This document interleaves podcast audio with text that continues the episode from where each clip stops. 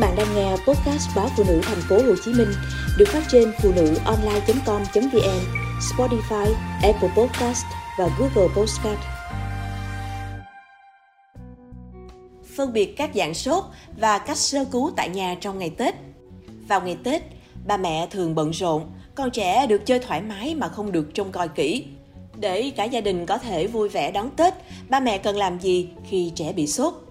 Các bác sĩ khoa cấp cứu bệnh viện Nhi đồng 1 thành phố Hồ Chí Minh cảnh báo, thời tiết ẩm thấp trong những ngày Tết cộng thêm sức đề kháng suy giảm do thức khuya, ăn uống thả ga nên trẻ sẽ dễ bị bệnh và phát sốt. Sốt có nhiều nguyên nhân, nhưng nguyên nhân chủ yếu gây ra sốt ở trẻ là do nhiễm trùng, do virus và do bản thân bệnh lý ảnh hưởng. Sốt siêu vi còn gọi là sốt do virus Hiện tượng sốt là cơ chế miễn dịch của cơ thể đang hoạt động để chống lại virus đang tấn công. Các loại virus gây sốt ở trẻ thường gặp ở trẻ bị thủy đậu, sởi, tay chân miệng, viêm não Nhật Bản.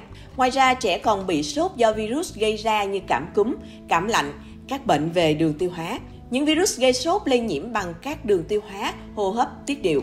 Đặc biệt vào mùa này, thời tiết ẩm thấp thất thường tạo điều kiện cho virus phát triển mạnh. Khi bị sốt do virus, trẻ thường có những triệu chứng như sốt cao trên 39 độ C, trẻ mệt mỏi và đau nhức cơ thể, nằm ly bì, mắt lờ đờ, ho, tiêu chảy. Sốt do nhiễm trùng cũng là phản ứng tự nhiên của cơ thể trước sự tấn công của vi khuẩn.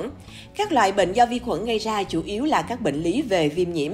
Trường hợp nặng nhất là bị nhiễm khuẩn hệ thống thần kinh trung ương dẫn đến biến chứng viêm não, màng não.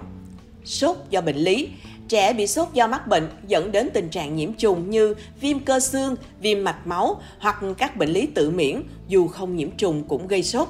Các bác sĩ nhấn mạnh, sốt là phản ứng tự nhiên của cơ thể. Đó là một phản ứng tốt của hệ thống miễn dịch chống lại các yếu tố có hại.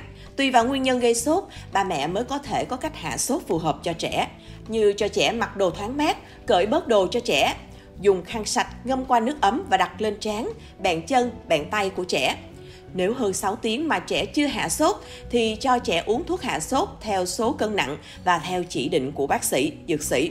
Trong quá trình bé bị sốt, ba mẹ vẫn phải cho bé ăn uống đầy đủ và đúng giờ, nên chọn thực phẩm giàu vitamin C để tăng sức đề kháng.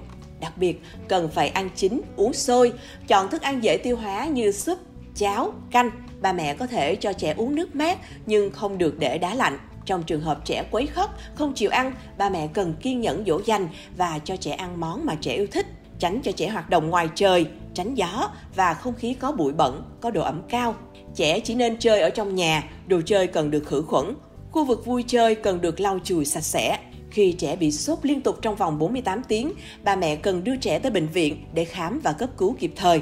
Ngoài ra, nếu thấy trẻ nằm ly bì, mắt lờ đờ, cũng nên đưa trẻ tới bệnh viện sớm.